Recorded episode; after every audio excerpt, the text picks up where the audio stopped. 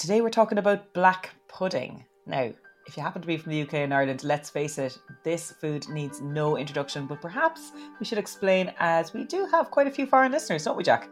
Yeah, so basically it's a blood sausage. So mm-hmm. uh, the blood is heated with salt and then mixed with grain. It is worth mentioning it's quite a lot of grain.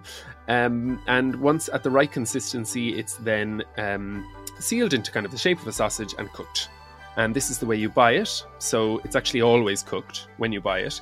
But what we'll hear is that even back at the beginning of the tradition of this product, uh, it's always cooked again to get that kind of crispy finish. Mm, yeah, and probably most commonly we eat it for breakfast here, but chefs have actually elevated this sausage, and now you're going to find it appearing in many meals, many menus, and used in many different ways. And for those of you who've not tried black pudding, perhaps you might even say you wouldn't when you hear what's actually in it, but do not be afraid because we are going to hear from our guests today. There are many converts, and if you just look at how many producers of black pudding there are in Ireland and how many countries around the world eat it, it's actually a super popular and very nutritious food. Yeah, I was kind of surprised to realize how many countries have a tradition because our black pudding in Ireland would be very much an Irish and a UK mm. known kind of originated product. But of course yeah. it was because there was blood. What were people going to do with blood? So in France, they have a boudin noir. Mm-hmm. Um, the blood sausage in Belgium and the ne- Netherlands is called the bloodwurst. Bloodwurst. In Africa, actually, there's one called mutura, in Barbados, there's a blood sausage, which they actually also call a pudding, and it's made with sweet potato, mm. pig's blood, and onions. In um, Cajun and Creole cooking, it's called boudin rouge. In Yucatan Peninsula, morcilla, which is what it's called, is made exclusively from pig's blood, and once it's deep fried, it's served with a mix of pickled onions, cilantro, and spices, and it's always consumed in the form of tacos and paired with fresh habanero peppers. Oh, so that one sounds like it's pretty 100% blood. In Chile, the blood sausage is called preta, which is a synonym for um, negra, meaning black, and it tends to have a very thick skin, so it's eaten kind of cut open lengthways, top to bottom. Korea, Mongolia, Taiwan, Nepal, India all have their own versions of blood sausages. Well, that was a great introduction, but I think we need to go no further here because our guest today is a black pudding expert. We are talking to Kate Ryan. so um, I, am a food writer and I specialise, I suppose, in uh, in producers, in stories, and in food history and food culture. So in Ireland. In Ireland, yeah, yeah. Ireland is my focus. So obviously, you can probably tell from my accent, I am a blow-in in West Cork, like everybody else in West Cork. Um, so I'm from Bristol in southwest England originally. Um, I've been living here since 2005, and last year I became an Irish citizen. Now, Kate recently penned an article called The Aleph The Story of the Irish Food in One Pudding, and it's a truly fascinating read. And it's taken actually from her studies as part of the Irish Food Culture course at UCC. And Kate did a whole research paper on the topic of black pudding.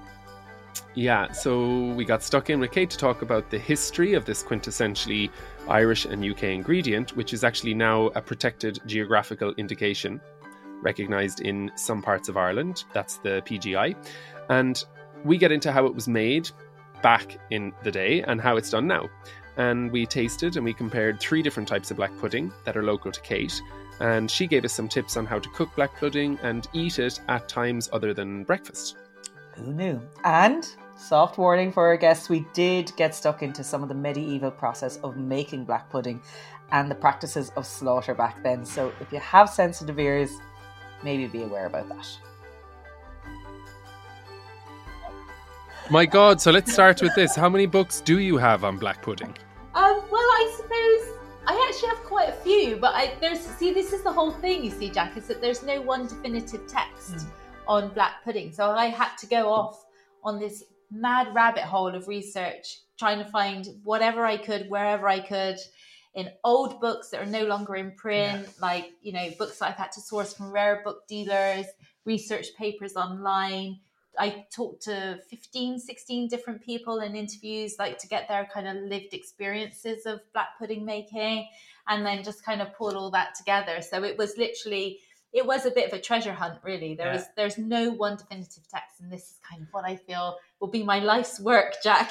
Yeah. But come here, why black pudding in the first place anyway? What was it that I- I made th- you pick this topic? Yeah, so um, I so I was doing this uh, Irish food culture course postgraduate diploma at UCC, and our final research project, uh, our thesis had to be kind of sited in the Department of Folklore and Ethnography in UCC. Um, which I think is unofficially kind of referred to as the, the Department of Fairy Tales. So, I might want to edit that out. but um, anyway, so there had to be some sort of folkloric element to the research projects Yeah. that we were doing. So I had, I was like, what will I do? What will I do? I don't really know enough about Irish folklore myself, not, you know, growing up here to kind of really be able to place it. But then I kind of had this moment of inspiration around when I was doing the, the food tours in Clonakilty. One of the stories that always used to just captivate people was the story about the recipe Yeah. behind uh, Clonakilty black pudding and this kind Mm. of like semi mythic local Mm. legend, you know, of, of this kind of unbroken recipe myth and the secret spice mix and all these kinds of things, you Yeah. know Yeah. and it just perfectly fitted the the uh, um, interpretation of, of what could be considered as folklore.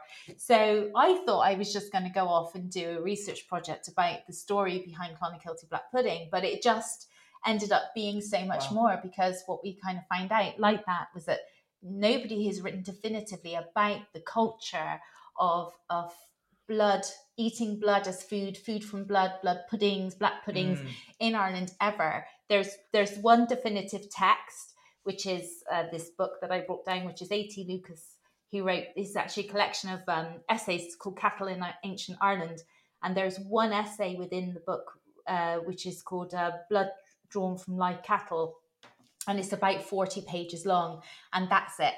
That is it in terms of like actually somebody going off and doing research about you know establishing that there was this culture of eating food from blood or blood Yeah. as food um, in in the Irish culture. So that was my start. It wasn't even my starting point. I got to that about halfway through um, my research. So um, yeah, so it was just ripe for research. Wow. You, So you That's said- brilliant. And you're you're talking about like okay, so the, the Irish culture and how it hasn't been particularly explored or, or or explained out.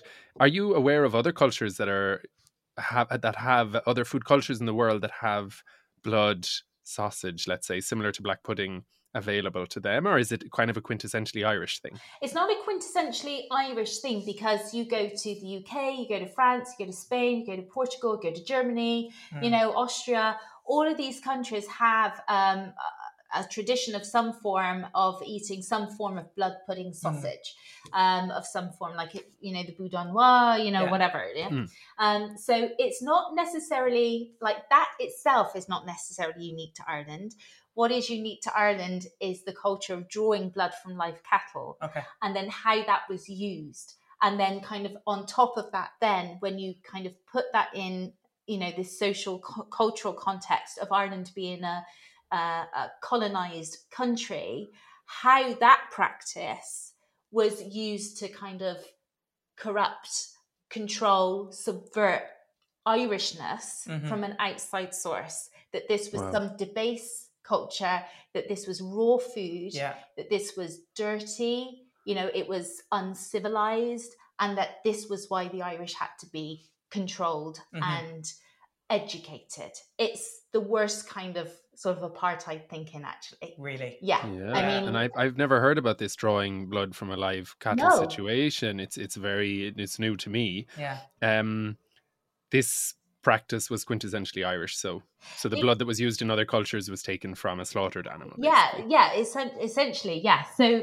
uh, in ireland um you know you have this you have this dual practice so uh lucas in his book he's talking about particularly cattle Mm. and why that was of interest for me is because the clonakilty black pudding is made from beef blood Mhm. which is quite unusual most Mhm. puddings are made from porcine blood pork blood so um, there's this whole thing of um, in in in Ireland, you have a domestic economy homes that are raising a small number of animals. One will be a cow, uh, a pig. There's probably ducks or hens for eggs, that kind of thing, anything that kind of can provide food. So the cow would have been a dairy cow Mhm. rather than a beef cow. Okay. You know, this is a quite not, you know, it's a relatively recent, more recent, and I say that in the last 400 years, you know, that we have this distinction between dairy and cattle cows. Mhm. Mhm. So they would have had a dairy cow. The milk would have been the most important um, product coming from the cow. Mhm. And we talked a bit about, you know, how there was all these different um, classifications of products made from milk Mhm. um, and how this was kind of enshrined in Brehon law even. So this is going back to sort of 7th century in Ireland. Um, and then the cow would be kept for like say 10 years 12 years you know much much longer than what they're kept for now and only at the, and they would then be drawing the lifeblood from the cattle at that point so during the spring the cow is giving birth it's raising it's it's uh it's young on on its milk and then that stops they're fattened up on summer meadow grasses Okay. when they're at their peak health and their peak nutritional content, Yeah. that's when they start to live bleed the cattle. They take a little at, at a time and they mix it into things like with oats and milk to make almost like a, a blood porridge. Wow. Um, or um, like just drink it, even Yeah. you know that I mean that's quite rare, but there is uh, certainly for battle. You know, going into battle, you drink the blood because because it was felt as though it would give you this kind of spiritual And kind of why is- extra power, you know? Why is blood good for you? blood is good for you because it's in all animals including ourselves is kind of like the substance of our of Mm. our being you know Mm. um, our blood carries uh, iron other nutri- nutri- nutrients to the whole of our body carries oxygen around our body it's packed full of Mm. iron it's packed full of nutrients and that is the same no matter what animal you are Yeah. so it is a really really nutritious food and this is why there's this whole thing of why um, you know the irish knew that the irish knew Yeah. that blood was good for you the irish knew that it was good sense Yeah. to draw blood and eat it because it gave you sustenance it gave you Mm. good nutrition Yeah. But the outsiders coming in these propagandists from the british crown kind of going around uh, ireland and saying oh god look at you look at you and your peasant ways like yeah, yeah, yeah. they didn't understand this Mm. they're coming from a completely different culture Yeah. and they and whether they kind of wanted to understand it or could understand it they chose not to for the Mhm. purposes of propaganda It was weaponized. it was Yeah. weaponized that's exactly it jack it was entirely Yeah. weaponized um, but it was this good sense so and then obviously when the cow was uh, like at the end of its life then you use every single bit you know and Mm-hmm. it's kind of something that we're coming coming back to now nose to tail you know kind Yes. of Yeah. use every bit of the animal because you know uh, food is a scarce is precious you Mm. know and we've learned that more than ever now in the last kind of couple of years you know so you'd use everything so at that point then you'd be draining the blood from uh, the slaughtered animal and Mm. then you'd be mixing that into into blood puddings so it was much more common to have live blood drawn from cattle as food in we say medieval times in Ireland and then the, uh, the the the blood puddings then would be the result of coming to the end of its life so that's the cow but at the same time you have the pig Right. Mhm. and the pig would have been slaughtered on an annual basis. Um, so the blood then would have been, you wouldn't have had live bleeding from pigs. They just would have collected the blood from pigs. Same with sheep as well and goose as well. Goose was slaughtered at Michaelmas. Right. Um, and you could have goose blood puddings as well. Wow. So um, yeah, so then you'd you'd save the blood from the pig. Yeah. You'd eat that, make that into a blood pudding, and you'd eat that as a fresh source of meat along with the the pork tenderloin, and then the rest of the pig then would be butchered, prepared, salted, cured, maybe hung up inside chimney breasts for smoking, Wow. or barreled in salt, and that would be your provisions. And the, the pig would be slaughtered after autumn. So Mhm. they would feed on hazelnuts and all this kind of stuff. Um, and uh, yeah, so when the when the when the pig was prime, that would be when it was slaughtered. So these animals were really, really important to the Yeah. domestic economy. And was there like a kind of a hierarchy of animals that were better for blood, or did it really matter?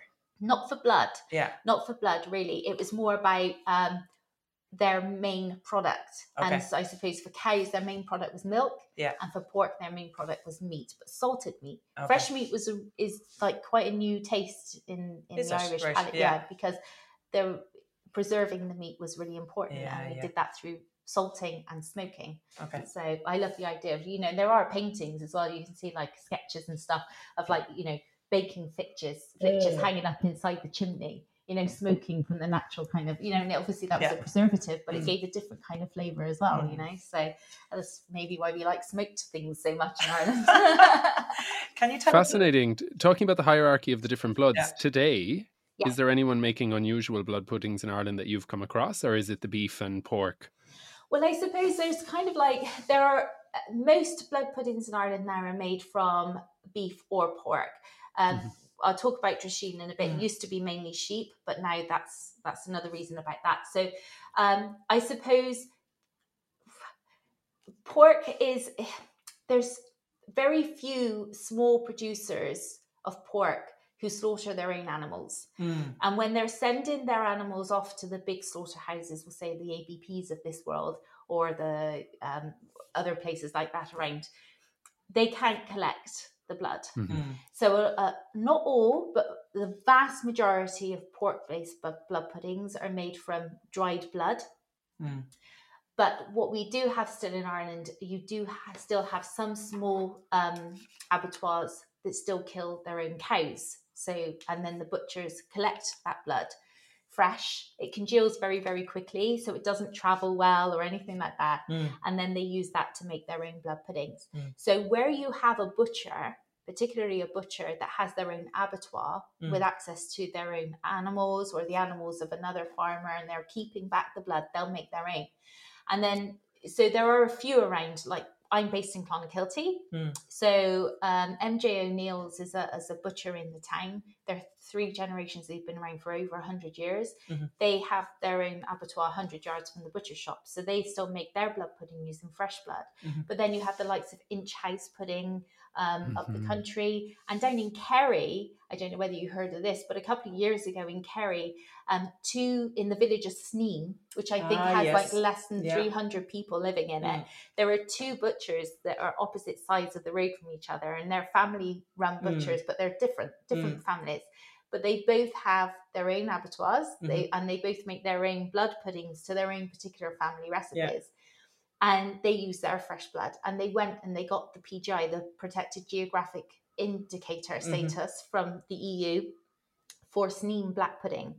And the requirement of Sneem black pudding is that A is made in Sneem and B that it has made from fresh blood. Okay. So um, and only from those two butchers, or can another butcher? no, if somebody Yeah. rocked up and opened a butcher shop and Mm. we're slaughtering there, as long as they're making it in Sneem with fresh blood, Mm, um, then that's that's the main elements of the the GI, PGI. yeah. Yeah.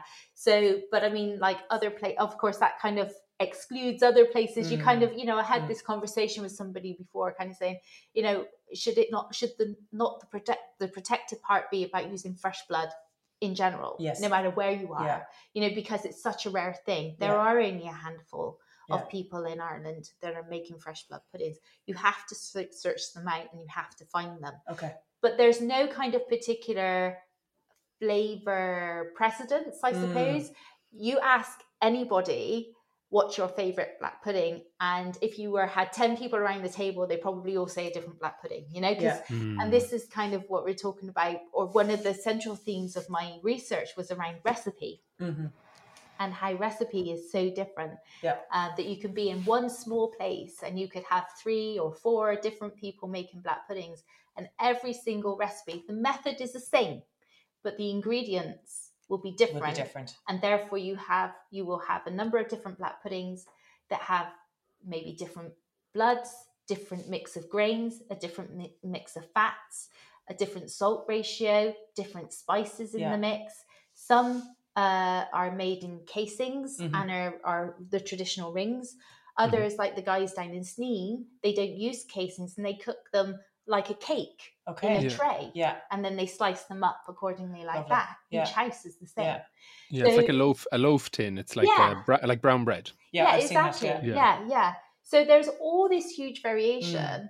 uh, around the place on on the actual ingredients in the recipe, but Okay. the method is you can't. There's only one way to make black pudding, you know, um, but it's this mix of ingredients that What's can- the one way to make black pudding? Oh well, you, first of all, you have to stir the blood Okay. to stop it coagulating, and then you add the Mhm. salt, and that stops it from turning. Right. Um, then you kind of mix up your dry ingredients, so your grains, your fats, and your spices, and your Mhm. salts, whatever, herbs, if you're putting herbs in. Then you add that to the blood, you mix it all together. A lot of people do it by hand. Okay. So the spoon goes out the window, window, get in with your hands and you Yeah. turn it, turn it, turn it. and then you fill the casings if you're using a casing. Okay. So actually, this is an interesting point now. Uh, the pudding part of black pudding actually refers to the casing. okay. So the casing is normally the intestine. right. Mhm. and the intestine would have been cleaned out by women because they were saying, you know, they're women's fingers, not mine now, you know, Yeah, but women's yeah. fingers are fine and dexterous and, Yeah. and you know, and able to work with this very uh, delicate intestine, Mm. cleaning it meticulously, cleaning it, and that would be filled with the blood mix, Okay. with the grain mix, tied, and then plunged into boiling water. Very carefully because if it, you don't want it to burst, so they Right. would be kind of prodded every now and again, make sure they don't burst in the water. And then in the olden days, this probably doesn't happen now, but in the olden days, and actually my mother-in-law remembered this happening because I spoke to her about it because her family used to slaughter pigs Mm. and make pudding. Um, so they you take them out then of the boiling water, uh, boiling water when they Mm. were when they were cooked. So obviously they've been tied and everything, and then the, like say my mother-in-law now, her mother would take two chairs and get the two brooms that she would have in the house and and and sight them between two chairs, and then she'd string the black puddings on the pole of Oh, the wow. broom Beautiful. to yeah. dry, to Okay. drip dry, and then that's cooked. So this is the whole thing about black pudding. When you buy it in the shop, it's already cooked. Yeah. We Yes. only heat it back up again for Mm. because that's what our taste says we like. We want it heated Yeah. up. We like that. Maybe the grains to go a bit crispy or A little bit something. crispy, fat, yeah. You know, Yeah. so it kind of heightens And the, the, fat flavor. kind of juices out then. And yeah, It's, yeah. Really and delicious. with Yeah. the spices, so you kind Yeah. of get. But you could just kind of. You know, I used to say it on my tour, you know, if you were feeling really avant garde, you could just take it and just slice it onto a piece of toast and eat it like a pate cold out Yeah. the fridge, you know? Yeah. Mm. Um, so yeah, so that's it's very simple method. I mean, it's hard work. Yeah. It take you would take a, a whole day to make black pudding. Wow. And you know that way of heating it up now, would they have eaten it cold back in the day then? Or would it No, you, Yeah. it would be fried in lard, pork Okay. lard if it was pigs, beef lard if it was cows or tallow Okay. or whatever. So uh, yeah, and it would normally seem um because it was treated as a black uh, fresh food. Mm. It would be cooked up in the pan along with, say, if you were if it was the pig with the Mm. pork tenderloin with the Mm. fresh piece of pork that wouldn't be salted, and that would be a treat. And also, as well, there was this whole thing. Like again, I'm going back in time. This isn't necessarily how it's done now on a commercial. Basis. I know, but I when- love this kind of going back and forth. It's it's amazing how it's so intertwined between is, yeah, the history Mm. and Yeah. our culture of this black pudding and Exactly. how that that's on our plate today. So this is amazing. So you'd Yeah. have like this kind of meitheal. So Okay. I think I mentioned before that, especially with pigs, you'd have like a black pudding season. Mm. Um, so then what you'd have in small communities, everybody would have had a pig. So in small communities, then uh, a meitheal would gather Okay. basically, and you'd go you'd go around to every single house in the community or the village, and for a day the meitheal would make the black pudding Okay. in a particular house. And everyone would respect the recipe of the woman of the house. Yeah. So they would so all a have meitheal, own. for somebody who doesn't know what that is, that's a kind of a gathering and people Yeah. collectively doing something together. Yeah, specifically around food, Yeah. actually. So Okay. the word meitheal is kind of used for any community based kind of gathering or a project. But actually, the old word relates specifically to things okay. like harvesting of crops Okay. or the sharing of kind of communal knowledge, Okay. traditions and knowledge. Ah, I didn't realize about the connection to food, but I- I know in the Yeah. states it's called barn raising. Ah, yeah, yeah. We do we do a barn raising because you Mm. would build it yourself, your family would build it, but it's a very big structure that's to all come together with a lot of help. So everyone would come at the end, lift up the sides, and lift on everything. You know. Yeah, Very yeah. So everyone would come together. They'd all work in one aspect. Somebody would be stirring the blood, Yeah. another would be cleaning out the intestine, somebody else would be gathering the ingredients, Okay. whatever. And they'd make the blood pudding all together, and then they'd eat together. Okay. And then, as the meitheal would disband at the end of the day, everyone would be sent home with a piece of black pudding. right. And then the next day or the next week, it would be somebody else's Okay. turn, and the meitheal would gather again. okay. And this is the whole kind of thing around Ireland of sharing food. Mm. Like if you've got black pudding, I've got potatoes, we'll swap. Yes. You know, yeah, if you've got yeah. excess or whatever, or tur- bag of turnips or whatever, whatever is kind Yeah. of going, or some butter or whatever. Mhm. You know, so there's this whole idea of sharing food Yeah. um, to kind of keep it within the community. Gotcha. And that everybody would have a taste of everything. And Yeah. that's to a certain extent, that's why in rural areas, even though life was hard, no matter where you were at certain points in time, in rural areas, people tend to have, eaten better than if you were in the Mm. cities Okay. because you had people raising their own food, growing their own food, their crops, whatever, making their own food. Women would be going to market with eggs and Mm. butter, black pudding, Mm. selling that for an income. So you had this kind of very vibrant domestic economy of food production in rural Ireland. Yeah. Yeah, Um, not much has changed there, Kate. I'll tell you that. Yeah, exactly. but exactly, that's the thing. Yeah. So uh, Yeah. it's fascinating.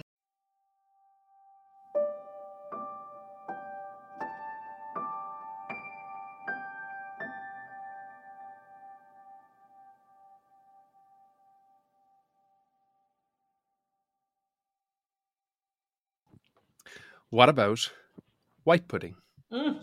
Oh, so this always used to come up on the tour is Like, is Mm. there blood in white pudding? And obviously, it's not. Blood is what gives black pudding its color. Okay. Um, white pudding is generally, I think, pretty much without exception, actually, pork It's based. pork. It's a Yeah. pork product. So it's pork. Meat, pork fat, spices. Generally, if you have a producer of black and white pudding, the spicing will be the same. Mm. Mhm. Um, so it's just the fact that there's no blood in the white pudding. There's more meat. There's more grain as well in the white pudding. That's a great Mm. question. Mm. Mm, yeah. Do you like white pudding? Do I like white pudding? I like white pudding a lot less than I like black pudding, which is handy. I like it a lot. Really. yeah, I, I, I I like them equally. I think. I'm gonna move. this Like black pudding is more interesting, and there are definitely way more different varieties.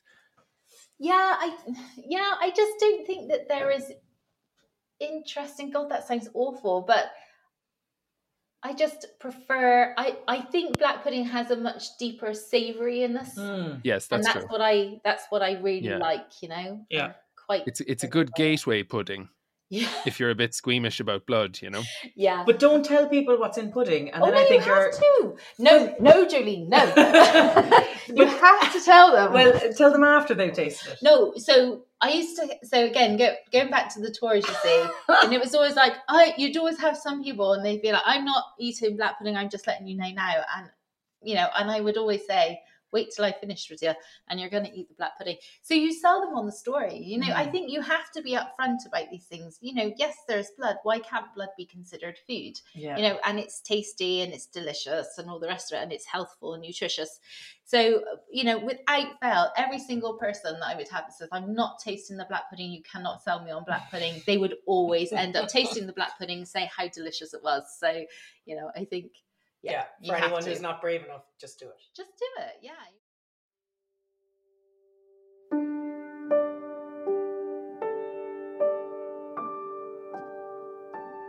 Just do it, yeah. And that's what's coming up next. So, one of the things that Kate had prepared for us uh, for this podcast recording was to cook up and taste three different local puddings. Now, I was lucky enough to be standing next to Kate in her kitchen at home recording this podcast while Jack was talking to us online. So, yep, I do get to taste and smell and be part of this black pudding cook up that's coming up now. Prepare for your mouth to water. Kate, can you tell us what we actually have here? Yeah, so so as I say, I live in Clonakilty. So, uh, well, actually, just outside Clonakilty. So I'm between two market towns, Clonakilty and Rosscarbery. Mhm. So, uh, and I got minimum three three black pudding makers in in my locality. So, I suppose the first one I have is the Clonakilty black pudding, which is the one that's kind of available everywhere and Mm. in the UK and across Europe and even in Australia, if you can believe it. Wow, then that's impressive. yeah, they have their own uh, black pudding factory out. Okay, so it's actually made in Australia. Yeah, because So- they can't. They they bring in the secret spice mix because that's a dry good, so they can import that. But everything Okay. else is sourced locally, right. and they set up the factory specifically for the Irish Okay. diaspora in Australia. Can Okay. you believe it? So um, they were trying to do it in America as well, but it's much tougher. I can't do it over there. So um, they tried, and uh, it's very slow. So that's the Clonakilty black pudding there. And then the middle one I have is my. Uh, so this would be my local butcher. So that's Okay. MJ O'Neill in Clonakilty. Mm-hmm. So he also so Clonakilty black pudding is made with beef blood, but dried beef blood would have been uh, fresh originally. Haulie's is fresh beef blood. So he has his own land, his own that graze on overlooking Inchydonny Beach. Right. Has his own cattle, his own farmer that looks after the cattle, his own abattoir. 100, kilo- 100 yards down the road from the butcher shop. So that's his. And then this is Rosscarbery Recipes, which I, is available through Neighbour Food, Mm. so uh, locally as well. So this is a pork based. Okay. So Rosscarbery Recipes are really well known for their pork products, their Mm. sausages, their Yeah. bacon, and their black and white pudding. Mm. And this is a, a family recipe that Avril has developed over the years. So should we expect to see to taste much difference now between the pig's blood and the beef blood? You should. You should be able to taste the difference. I think that there's a richer flavour comes Yeah. from the beef, as you as you kind of would expect. You know, Yeah. I suppose the Rosscarbery is um would be would be lighter, but still really really tasty. Like you know, it's just not as intense as this. You know, Okay. but like if we were to look at them there, you know, so there's some basic things that go into every black pudding. So you have you have blood, you have grain, you have fat, and you have spices, and Mm. that would include salt as well. Salt is stirred with the blood if it's fresh. But even just with these three, Jack, I don't know if you can see, like the, I actually am very familiar with the three of them, and I think I know what you mean. That Yeah. the yeah, so the size of the grain. Yes. So the Yeah. mix of grain. So like Haulie's is quite um, grainy. You can see you can see the fat in there. Mm. He's using a mix of what looks like to me pinhead oatmeal and barley. Um, and this is less spicy than Clonakilty black Okay. pudding. The Clonakilty black pudding is a spicy pudding. Mm-hmm. This is meatier tasting, uh, and this is just a, a really nice favorite one. Anyway, do you want me to? So we- we we've spoken about how there are so many different people making black pudding in Ireland. Do you have a, an idea in your head of the number of black pudding makers, commercial black pudding makers God, there are? I actually don't know. To be perfectly honest with you, Jack, I haven't. Well, that's sat down and great because that just up. Yeah, it just further emphasizes how big that number is. But I think Yeah. we we know that there's definitely yeah, I, I would say there's more than a hundred. definitely, Oh, and, definitely. oh, yeah. And like every village has got their own Yeah, butcher every- that's making them, exactly. don't they? Yeah. I mean, every town, every town, every town will have its own black pudding maker, Yeah. without a doubt. Yeah. You know, Yeah. you know, a market town definitely because even even in this day, day and age, um, you know, there are still plenty of proper traditional craft butchers out there. Mm. And Yeah. they'll be either making it themselves or they'll be working with somebody who makes it Yeah. you know and some butchers will just i mean there are three actual butchers in in the town of clonakilty the third one he doesn't make his own he sells the clonakilty black pudding Okay. Yeah. but you know like do you know most Yeah. most will kind of you'll find a black pudding somewhere and some are still kind of classed as farmhouse some are kind of much more bigger enterprises like you have the likes Mm. of say rudds and all that Mm. kind of stuff Mm. do you know so um you know but there's still innovation happening all Mm. the time you kind of see products coming out like there's a crowd Han- hanleys i think they're called in um mitchelstown and they're making like a black and white pudding roulade Okay. Yeah. you know so Yeah. there's innovation all the time happening will i cook some up I think we should cook some up. Can you tell me, is black pudding really a superfood? oh all, all foods are super you know i mean i really do believe that all foods are good are good for you in moderation i mean yeah i would say it is a superfood because it is for many reasons i suppose because it is healthful it is nutritious but it's also really good practice to eat black pudding because in this day and age we really should be making an effort to eat more of the offal of animals Okay. do you know and that includes blood blood is Mm. considered offal um i think it just makes more sense you know this a lot of the time is where the most goodness is when you Mm. think of liver kidneys black pudding you know that kind of thing um we should just be eating more of it you know Mm. and we have you know lost the flavor for it the Mm. taste for it and to an extent we've forgotten how to cook with it Mm. you know, as well. So there is a bit of an education, re-education around it, I suppose, in a way. But you know, I just think it makes so much sense. You Mm. know, if we're going to raise animals for food, whatever your um, perspective on that is, it just makes huge sense that you we eat every part of the animal Yeah. as much as possible. You know, Yeah. so So I can see you're lashing in the butter here now. yes, This is, this is full fat. well yeah look I mean, you Full can of goodness, though. yeah you can um you can grill it you can bake it but you don't get the right texture So which one are we going to go for? well what we'll do is we'll start with the two beef Okay. The um, the main thing for me and the difference is because the flavors vary quite a lot between them, and the beef and the pork. You're you're right. I would would my way of describing it would be that I find the beef to be a little bit gamier. Yes. Um, yes. I while I find the pork to just be a little bit milder in in flavor of kind of you know animal flavor. Yeah. But for me, the real big difference across the black puddings is what's your what's your consistency that you like. yeah, so- that's it. I For me, it's- like it a little bit kind of mushy. Yeah. You so know, I don't like it when it's too grainy. Ah, With the- right. Yeah. with these that are here, Jolene, like so generally, just for people listening who might not be familiar with black pudding, the mushier, as you described them, or, or maybe let's let's call them a kind of more paste like black pudding that spreads, uh, is generally f- made with fresh blood. Um, fresh blood puddings tend to be a little bit more that way. Would you agree, Kate? No, I wouldn't actually, Jack. Because Okay. I mean, I know, like, say for example, Sneem has good, has good, like has that, good yeah. grain in it. Uh, Inch House has a lot of grain in it too, and um, the Haulie's black pudding has a lot of grain in it too. So I think actually it's more about um, it comes down actually it comes back to the original recipe, and I think it comes down to the preference to the original recipe creator. Yeah. So that you know some people do like a nuttier uh, uh, flavor to their black pudding, more, more texture, so they'll add more grains. Some will have one type of grain, like the Clonakilty black pudding just has pinhead oatmeal but both the the Haulie's black pudding and Rosscarbery black pudding, they have a mixture of pinhead oatmeal and barley. And barley. So yeah. for a slightly different texture. Others, like my father-in-law, is a big fan of A Thai black pudding. A Thai black a pudding. Thai Okay. black pudding. This is how he says I have to make it. A Thai black pudding. And he brings it down and he says, cook that up for breakfast whenever they're coming down. and um, he he loves that, and that is a much smoother. It has a lot less grain in it, and it's very. It, there's not a lot of um, spice in it either, but it's a very very nicely Flavour black pudding. So, do you know, it really, this is what comes back to the whole recipe again is why does one person make a black pudding like this and another makes it completely differently like this with different grains, different bloods, different uh, ratios, spice. Um, you know, it's so different, and there's no real rhyme or reason other than personal preference. That's the only thing I can put it down to. It's not even a regional thing. You can't even say if you're in Dublin, it's going to be much smoother. It's probably always going to be made of pork more than likely because pork, uh, Dublin and Limerick, places like that were huge centres of pork production.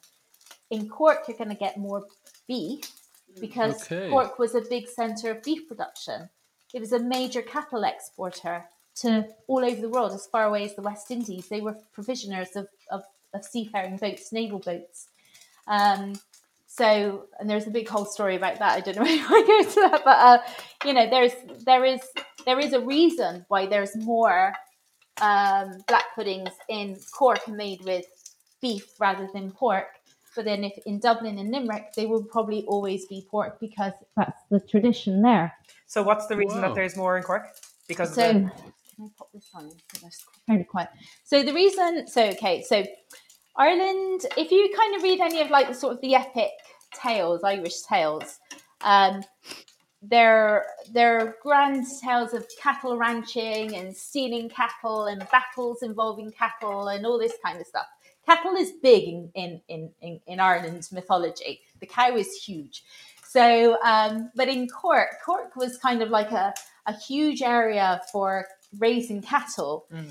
But what happened was um, the Irish were very good at breeding cattle. Mm. And then they would sell the cattle then over to the UK.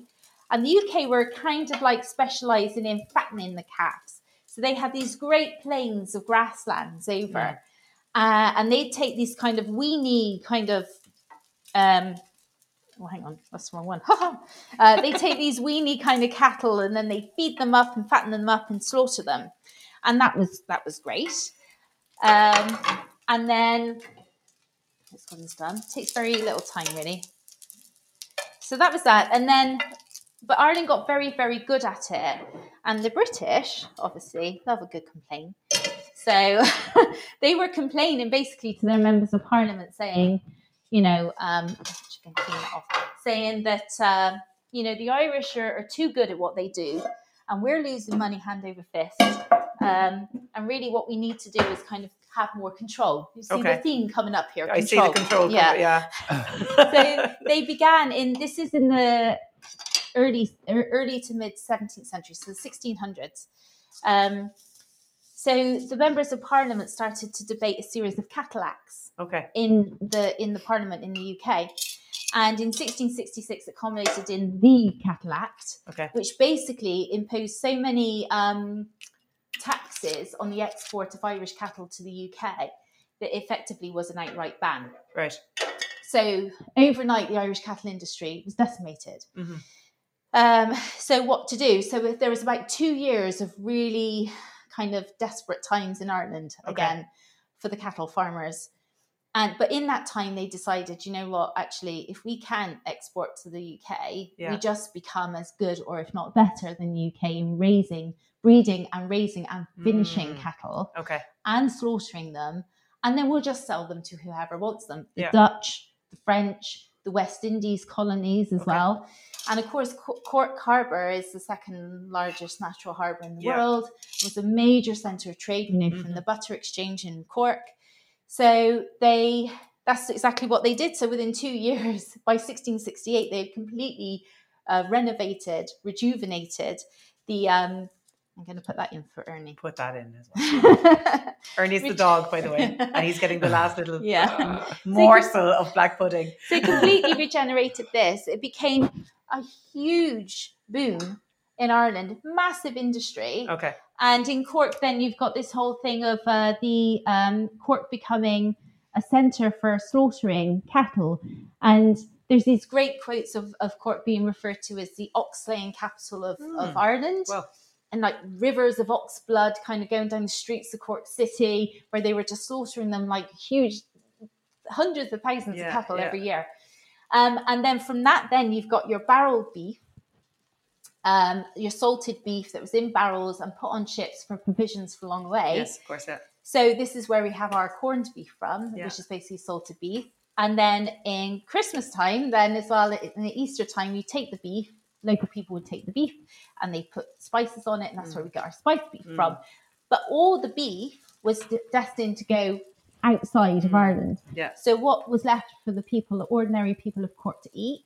Offal and blood. Okay. So Cork then became, uh, for ordinary people in Cork, offal became their meat of choice Okay. and blood pudding was a part of that as well. Right. So it just intensified the process, intensified the production, Yeah. intensified the culture of eating it as Mm. well in Cork, Yeah. particularly for, for Smell here is so delicious. pretty good. it's mouth watering, actually. Can, can you smell it there, Jack? Can you I hear can, it? Yeah, it's lovely. I can hear it. So the other kind of thing actually about the Clonakilty black pudding one that I've got here, so you can buy it in the in the shops in like a plastic wrapping. Um, but the one I have here, they still make it in very small quantities in the natural casing in the original Okay. intestine. So um, and what you kind of find is that the the spice flavor is slightly mellower because the pudding can breathe inside the casing, whereas it can't in a plastic casing. Gotcha. So the spicing is mellower and it has a slightly drier texture. Mm. And can you only buy that in Clonakilty or You can buy it if you, you can buy it in the English market Okay. and a few places around, but it has a much shorter shelf life Mm. than the plastic wrap stuff. So, so what do you ask doesn't- for when you're looking for this? you'll see it. It just uh, um how can I explain? it? I'll show it to you. I have It's like in a little horseshoe, isn't it? Uh, yeah, I'm, ju- I'm just wondering if somebody wants to go in and buy um, pudding in a natural casing, what do they ask for when they We'll go to say their like butcher? so. This is Rosscarbery black pudding, so the plastic wrap. That's what most people are familiar with. Yeah. And then this is the Clonakilty one. Just turn those back. Do you like cooking? Half the time cooking is about using your ears. I'm going to break your heart here, Kate. What? I don't chop it up into rings like that when I cook it. Do you not? How do you cook it? I cut it top to bottom. What? Ah, Interesting. ah. Yeah. So that's Yeah. the natural case Oh, in yes, there. yeah, yeah. Do you see? So it Yeah. just looks completely different. So that's just the original. That's, So it, the, the obvious edible. thing that we're looking for is one is wrapped in plastic with a label and the other doesn't have plastic. on it. yeah, it, And it, when you go to the butcher, he cuts off a piece and he puts it Yeah. into a piece of paper or into a plastic bag. that's it. And Yeah. that, that's how you know the difference. You can buy the full ring, you can buy half a ring, a quarter ring, whatever Yeah. you want, and of course it will freeze. So which is which is good as well. Mm. Do you have a favorite black pudding? Do I have a favourite black pudding? I I do like Haulie's black pudding. We're about to try that now, so I'm going to Yeah. see why it's your favorite. it's just got a really nice. This is sound vague as hell, but it just has a really nice flavour. There Okay. go, Ernie. That's Ernie's one. Stick that over there. So yeah, it just has. A, I like the texture. I like the flavour. I kind of like. um I I love all. I do like all black puddings. I Mm. I would be opposite to you though, Julie. I prefer black pudding with texture in it. Okay. I'm less a fan of like the, the smoother ones. Okay. But that's just me. I like I'm quite a texture driven person Yeah. anyway. So um right. Right. There you go. Okay. Let's. I Uh, let's also think The proof I- is in the pudding. I also think there's a time and place for it. Like if I make like a kind of a breakfast sandwich, so if I have sausages and rashers and and black pudding, I like Clonakilty because it's kind of crumbly and it adds much Mm. more crunch into the the sausages which are soft. Yeah. But if I'm just eating black pudding on its own, I think it's the Rosscarbery recipes one that I Mm. like the most. Yeah. Well, It's- we're about to do the taste test now, so I could give you uh, So my shut up, opinion on shut- that. Okay. Shut up you over there Okay. with your pasta. so should we try? Cheers. We're gonna we're gonna try the the pork one first. yeah, this is Ross So this is Carberry Ross recipes. Carberry recipes. Mm. Mm. So this is what I like about that kind of soft texture Mm. that I was talking about. And you see, it's almost got like a, Mm. a bacony flavour to it. A It- salted bacony It does because flavour. that's the pork, isn't it? Mm, yeah, they do put. I think there is bacon, some kind of bacon in Mm. this. It just kind of gives that extra savory element, and of course, because bacon's already salted, Mm. it kind of means that you can put less salt in it. No, there's definitely salt in it. Mm. Do you know when you eat pudding, do you just eat it like this, or do you like to have it with um, a bit of relish or on a, on bread or? Like Jack was saying there, it really just depends on how I'm going to eat it. Mm. I mean, I I regularly cook black pudding for tea Mm. in the evening, and I particularly like it, Jack, in a like a kind of like a Spanishy style stew with chorizo and Mm. tomatoes. Ah, and Mm. lots of um, kind of cumin and stuff. Oh, nice. So it's really nice. But I will fire it into a chili or put it into a bolognese. Mm. I kind of do just Yeah. I like to think of it as a flavoring as well Mm. as like a meat product. Um, but I, you know, I would kind of one of the things I love to do as well, and it works with the Clonakilty black pudding one. It's a kind of well any kind of one actually that's quite grainy. Um, is to really really cook it, cook it down, cook it down, cook it down until it almost goes like um a soil, you Okay. know, kind of just Yeah, like yeah, breaks yeah. down completely, you know, and then in um with some chicory. Le- squeeze a lemon, Mm. and then I'm there's a chutney I make, which is a rhubarb and tomato chutney, and it sounds crazy, Sounds but it- it's really really good. uh, rhubarb and black pudding, tomato rhubarb black pudding. The bitterness then you get through from the chicory, Mm. and that sort of just a bit of acidity then that cuts through from the Mm. just a tiny little bit of lemon juice. Just really really works well together, and that's really nice. If you if you crumble it into the chicory leaf like a Mm. scoop, makes a really nice kind of canapé. Gorgeous. Um, yeah. Yum yum yum. That's really good. Yeah. Mhm. Well, I'm very familiar with that pudding now, and I, I've never been disappointed by it. Yeah, it has got a really nice flavour, Mm. and I think that kind of bacony element really sort of makes it more familiar, a Mm. familiar taste. You know, which one do you want now? Um, well, I suppose let's try the Clonakilty against uh, Haulie's one.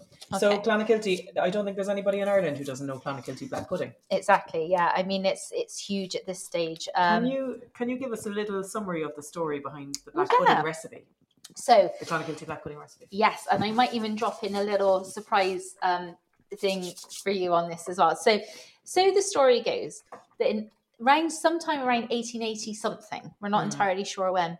Um, there is a lady called Joanna O'Brien Mm. who she used to make the black pudding at her homestead, which is in Sam's Cross, which is only about five kilometres from here. Okay. Um, which is another reason why I loved the idea as well. So she used to make blood pudding and she used to sell her excess blood puddings for pin money or egg money to a chap called Harrington, who was the original, well, one of the original proprietors of a butcher shop on Pearse Street, 16 Pearse Street in Clonakilty. Okay. So she would sell it as a bit of extra money. And then in 1880 something, she wanted to retire. And uh, she, uh, so the legend goes, she agreed to sell her recipe for black pudding to Mr. Harrington at the Ooh. shop. Okay. So she did, and there's this fantastic photograph of her um, uh, where she's sitting in this kind of full-on West Cork black regalia, you know, cloak Mm. and everything. Mm.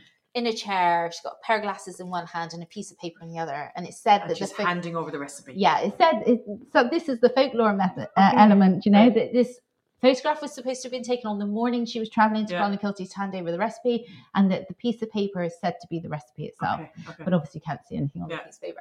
So she travelled off. She handed over her her recipe, got paid a sum of money for it. We don't know how much, um, and he took the recipe on. Okay.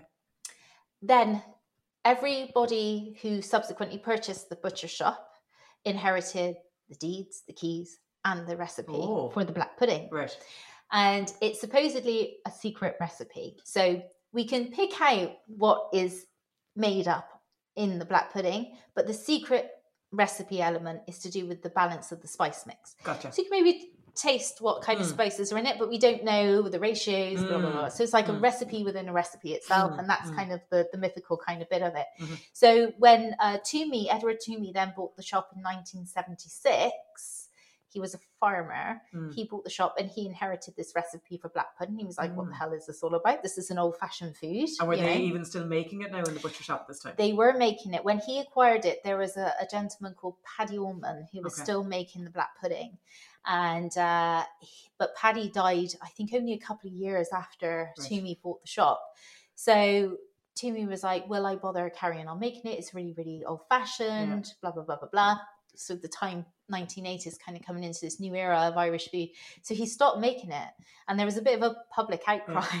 So like, what? Where's our black pudding gone? You got to start making our black pudding. So he was like, oh, okay, fine, fair enough. So he was like, you know, if I'm gonna start making it, I'm, I'm gonna have to do something more of it. And he started researching, like, Mm. why is this Mm. pudding so like enamored with Mm. people, you know, or people so enamored with it? So he went off and he did his research and he found out about Joanna O'Brien, who was the old lady that sold the original recipe to Harrington, blah blah blah blah. So he was like, actually, I have something really quite special here. This is like Mm. a living artifact. By this point, the recipe was hundred years old. Mm. So he went off with Colette, his wife, who's now the managing director of Clonakilty Black Pudding Company, went off in a van with rings of black pudding in the back. And at Mm. this point, it would still be made with fresh black, fresh blood Mm. pudding, still in a natural casing. And he went off all around the country to agricultural shows, speaking to like chefs at the Mm. pinnacle of their career, Mm. saying, look, this is really special. This is a piece of like living Irish Mm. culinary history. You know, we must do something. What can you do about it? Put it on your menu. Put it on the menu, breakfast menu of the hotel. Mm. You know, come up with all different things. And there were two chefs in particular that really kind of took it and made it really quite famous, changed Mm. things really working with Twomey. Um, and one was Gerry Galvin. And Gerry Galvin uh, cooked the first dinner for the first meeting of the Eurotoques, which was founded by Myrtle Allen Yeah. Yeah. at Trinity College, Mm. Dublin. And he created this dish of Clonakilty black pudding, oysters Mm. with a like a green apple kind of Mm. chutney kind of thing. Mm. Uh, and John McCann wrote a summation of that meal, and he kind of referred to this kind of moment where this plate of food was placed before these really respected people of the Mm. food world from all over Europe. Mhm. Uh, this plate of the uh, princely oyster with the quotidian black pudding, Mm. you know, and basically putting it out there that these are two ingredients that should be Mm. considered equals. Mm. You know, oysters and black pudding? This was Yeah. like revelatory at the time, Yeah, you know. Yeah. So that was a big kind of moment for the future of not just black pudding, but also this revivalist movement of traditional Irish foods. And then at the same time as well, you had Michael Clifford, who had Clifford's restaurant Mhm. in Cork, I think. Yeah, Cork. And uh, he was kind of sort of regarded as the per- the person who sort of put black pudding in Salads, Yes. Yeah. stuffed a chicken breast with Yeah, black pudding. yeah. You know, he kind of found all the, he created all these different uh, Mhm. recipes of how, what to do with black pudding, using it, taking it away from just being a breakfast thing, Mhm. Which again was quite a modern uh, thing, um, and kind of saying, look, it, you know, it's a, this really versatile ingredient. It's a meat product. Yeah. um, and look at all the different things we can do we with can it. do with it. So these two kind of chefs, along with Myrtle Allen, actually, who kind of champ- was championing in general traditional Irish foods Yeah. um, and methods, it kind of really sort of was the catalyst Gotcha. for this kind of modern day, you know, huge. Uh, corporate business that we have Mm. sort of right on the doorstep in in Clonakilty, but it's still obviously the method of it being made is kind of different it's made by machines now and all Mm. this kind of stuff but like so the story goes that the recipe is exactly, the same. Wow. You know, and now Colette, like uh, Twomey passed away in 2005. He's very young. I think he was 54. Okay. Um, and Colette took over the business reluctantly, and now she and she's And kind she's, of she's the key holder now. She's got the she secret is, and she still mixes the spices by hand herself. Oh wow. Yeah. That's amazing. What a Every great single, story, yeah, I isn't know, isn't it? I think we'll have to try it. yes there you go cheers jack Cheers, Jack. Cheers. you see why I say with the spice is much Mm, mellower mm. because this is a natural one, Mm, drier. yeah. But you get that really nutty. Mm, Mm. mm. And it's that grainy texture there. Mm, Definitely an awful lot mellower. Yeah, you Mm. can completely taste the difference between them now, can't you? mm. If I was to get you the plastic wrapped chub, it would Mm. taste completely different. Mm. Well, It would taste much more spicier. But I think this is nicer yeah because there's a mellowness to it. okay.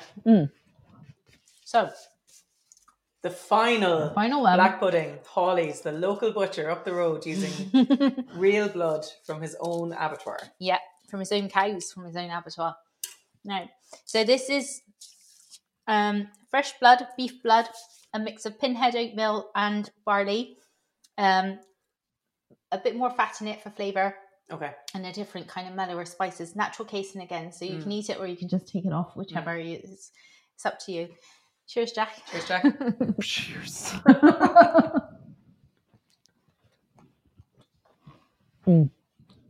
it's wetter. More fat. Is that what that is? Okay. Not And it's it's as kind of crunch. I don't know if I'm crazy about this. no. Mm. Interesting. It's definitely Do you know a richer what it is? flavour It's, to it. it's actually yeah. It's that kind. I've got a greasiness around my mouth now. Oh, who knew? um, who knew? Because there's loads of fat. Yeah. but, but do you see, like, you can how totally see the they are? difference between them. Yeah, but like Very they're different. very very different. Yeah, and the the texture is so completely different, and then Mm. the the level of spice and the intensity of it, yeah. and also that kind of mouth feel afterwards with that greasiness. Oh no! It's not bad. you sell it so well. with that um, what you call it? Sorry, I'm sure there's better words for that. Unctuousness. Unctuousness, the buttery feel yeah. is beautiful. yeah. So, you know, and everybody will have their own favorite. I mean, I could have, and of course, as well, the other thing about Rosscarbery recipes, of course, is that Willie, Avril, and I think even Morris, the Hmm. youngest son, they're all indoctrinated into this really. Uh, it's kind of like an, a a grand order of black pudding makers, Hmm. um, based in France somewhere, I think. Oh, Do you oh, I've heard about this. Yeah, This is like um an award, isn't it? Mm. Of um very prestigious. Boudin Boudin Noir um Something, master master Boudin Noir Yeah. You know, and it's it's all you know it's the robes and the Mm. cloaks and the chains. and all the rest of it like you know it's And there's this very proud tradition. Mm. a black pudding maker and avril and her family the allshires they're the only black pudding makers where the entire family is indoctrinated into Wow. this order Well, that's amazing. Mm. So two ask her about that generations mm, mm, so you know there's a reason for that Mm. you know it is a unique recipe that they have created you know they take care over preparing every single piece of black pudding it's highly flavorful it's really delicious Mm. um you know and that's all been recognized for the integrity of their pudding Yeah. making and the consistency of quality and flavor and that's all kind of part of why they've been um you know indoctrinated So into this yeah yeah exactly you know so it's great Amazing. mm. Wow, this has been a, a hugely insightful uh, hour. I can't believe where the time has gone. Yes Any, any, any other questions about black pudding you've got for this lady? How are we going to find out about your research? Are you writing a paper or is there like.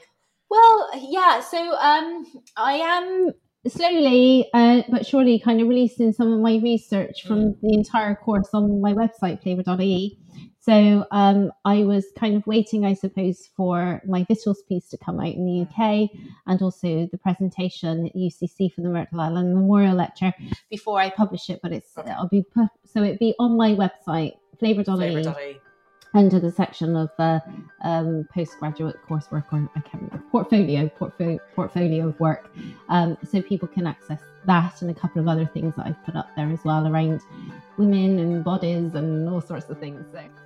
Well, that's it for this week. Congratulations, Kate, on such a super interesting research project. I really and absolutely truly feel educated on black pudding now.